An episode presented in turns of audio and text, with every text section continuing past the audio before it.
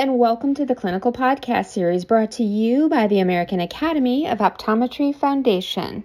For today's topic, I would like to introduce our episode entitled Pharmacological Treatment in Presbyopia. I'd like to thank our host, Dr. Mile Brujic, our topical expert, Dr. Chris Lievens, and our topical editor, Dr. Catherine Hogan. And now it's my pleasure to begin the broadcast. I'm Dr. Mile Brujic, and today we're going to be talking about presbyopia in partnership with the American Academy of the Optometric Foundation. And we're here today with Dr. Chris Lievens. Chris, tell us a little bit about yourself. Tell us a little bit about your practice, what your role is at the school, all that good stuff. Thanks, Dr. Brujic. Yeah, my name is Chris Lievens. I'm in Memphis, Tennessee at the Southern College of Optometry. I've been there for 22 years now. I'm the chief of internal clinics and a professor there. I see patients. I oversee our main patient care facility. I do research and boy, presbyopia is to say it's a hot topic right now is probably the biggest understatement I've said all week.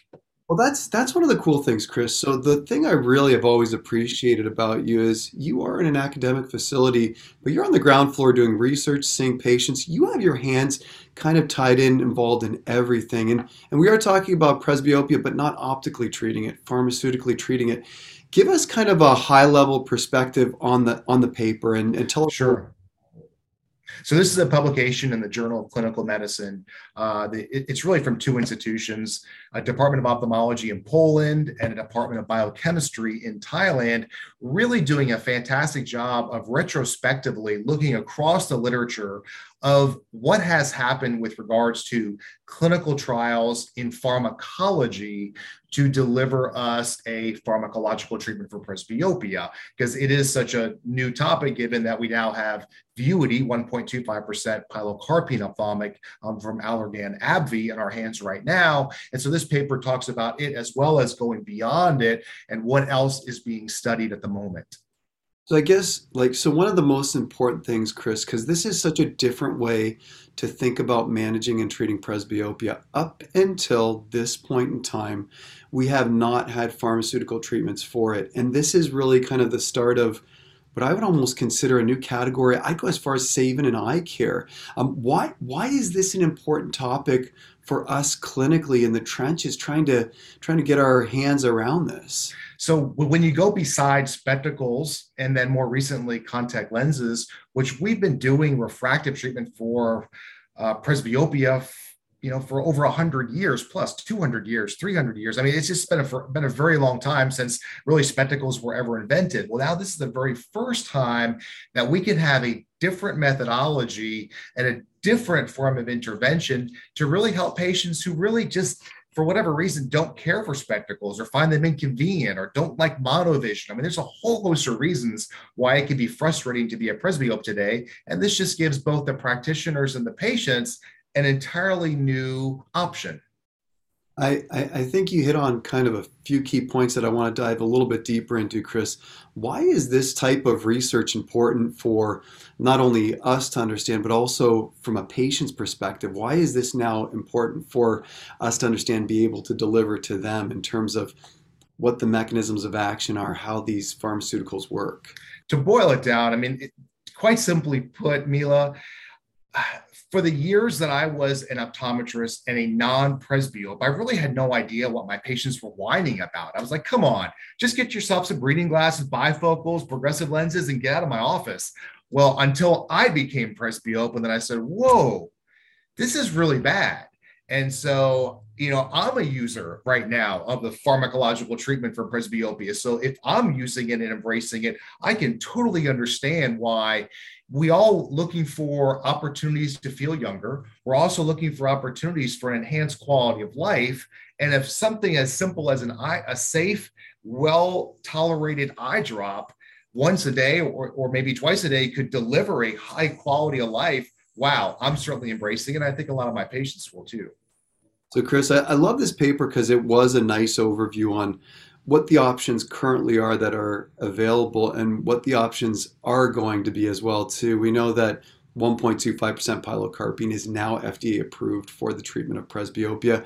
What are some of those other molecules that are coming down the pipe? What potential advantages or disadvantages might they have? And are there anything, any other exploratory mechanisms of action that are being? Yeah. So I, I, will say that we really are at the precipice of things coming. So we're really just, you know, coming close to what's going to be massively uh, massive options for us in, in potential coming uh, towards us. So still, this is very, very, early on. Uh, predominantly, we're still talking about miotics. Miotics in by reducing the pupil intentionally and purposefully, we can extend depth of focus, which gives us another method besides just a, an ad in spectacles to help our presbyopia at near. Um, the other category, which is still in its infancy, is really looking at lens softeners. So an entirely different process um, but again, this is early on because some of the early trials for lens softeners, which really make the lens physically softer, have been a bit inconclusive, but that's another way that we might be able to help our presbyopes. So pilocarpine is one drug that acts as a miotic, but there are other things out there that are also miotics. Uh, and so you know what what percentage what drug how it's delivered how often what concentration are all different questions and quandaries really really for the researchers to determine what might be better or as, at least another option for our patients.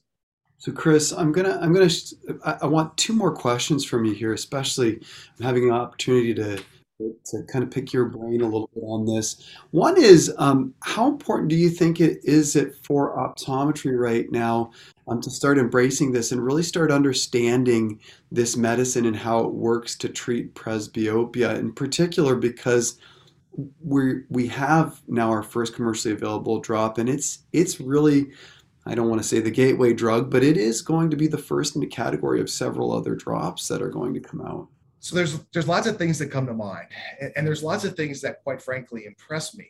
Uh, you know sometimes the first item out of the gate that's in our hands sometimes isn't the most isn't the best isn't the optimal. But i i don't i I wouldn't go there just yet because actually, when you look through the trials that are mentioned in this paper, um, a lot of them carry far greater side effects, far far less of an effect, or the data just is inconsistent and it's not repeatable. So we actually have quite a good product right out of the gate in our hands. Now, I will say from the practitioner standpoint, it's it's hard to break a habit that we just created unintentionally for decades thinking that this wasn't even an option. So we now are trying to bring a new habit to front of mind to remember to bring up to our patients in a positive way. Um, and there's also an art to this. I can tell you just in the weeks and months since Vuity has been on the market, my practice processes have totally changed. And now I'm much more effective and successful with my patients now than I was, say, in mid December and even in early January. So, so there is going to be a learning process.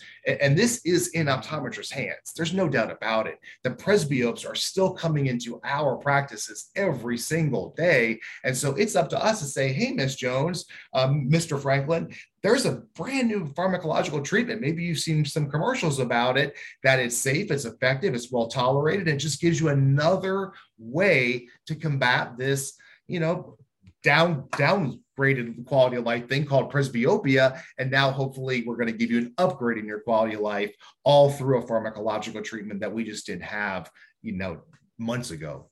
That is great, Chris. Um, I, I want to follow that up with are there any um, patient subtypes that we should be questioning or proceeding a little bit more cautiously when we're talking about miotics um, to treat presbyopia? So, as we're looking at these drugs at the as the at the drug today, and as we're looking at potentially more drugs coming toward uh, to us, we have to be cognizant of what are the deliverables and to what patient bases.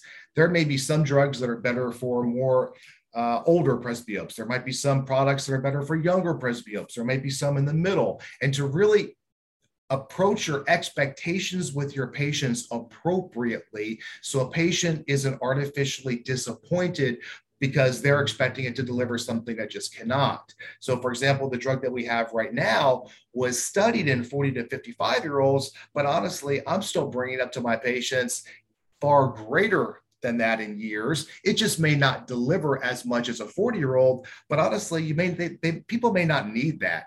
Just getting a little bit of a boost may actually make people's lives easier, make their eyes feel younger again, and all bring to what I've said over and over, which is improved quality of life. That's great, Chris. Well, Thank you. I think that overview is awesome. And I think that really sums up today where we are and, and even sets the the predisposition towards the next one three five years as well too looking forward to seeing a lot of these new molecules come to market and really kind of how they how they pan out and compare to what we currently have available. I think it's going to be a really interesting space. Um, appreciate your time too, Chris. Thank you, thank you, thank you for being here. And I want to give a huge shout out and thank you to the American Academy of Optometry Foundation for their partnership on this effort. Great, thanks, Mile. And a special thanks to CooperVision for their educational grant to make it all happen.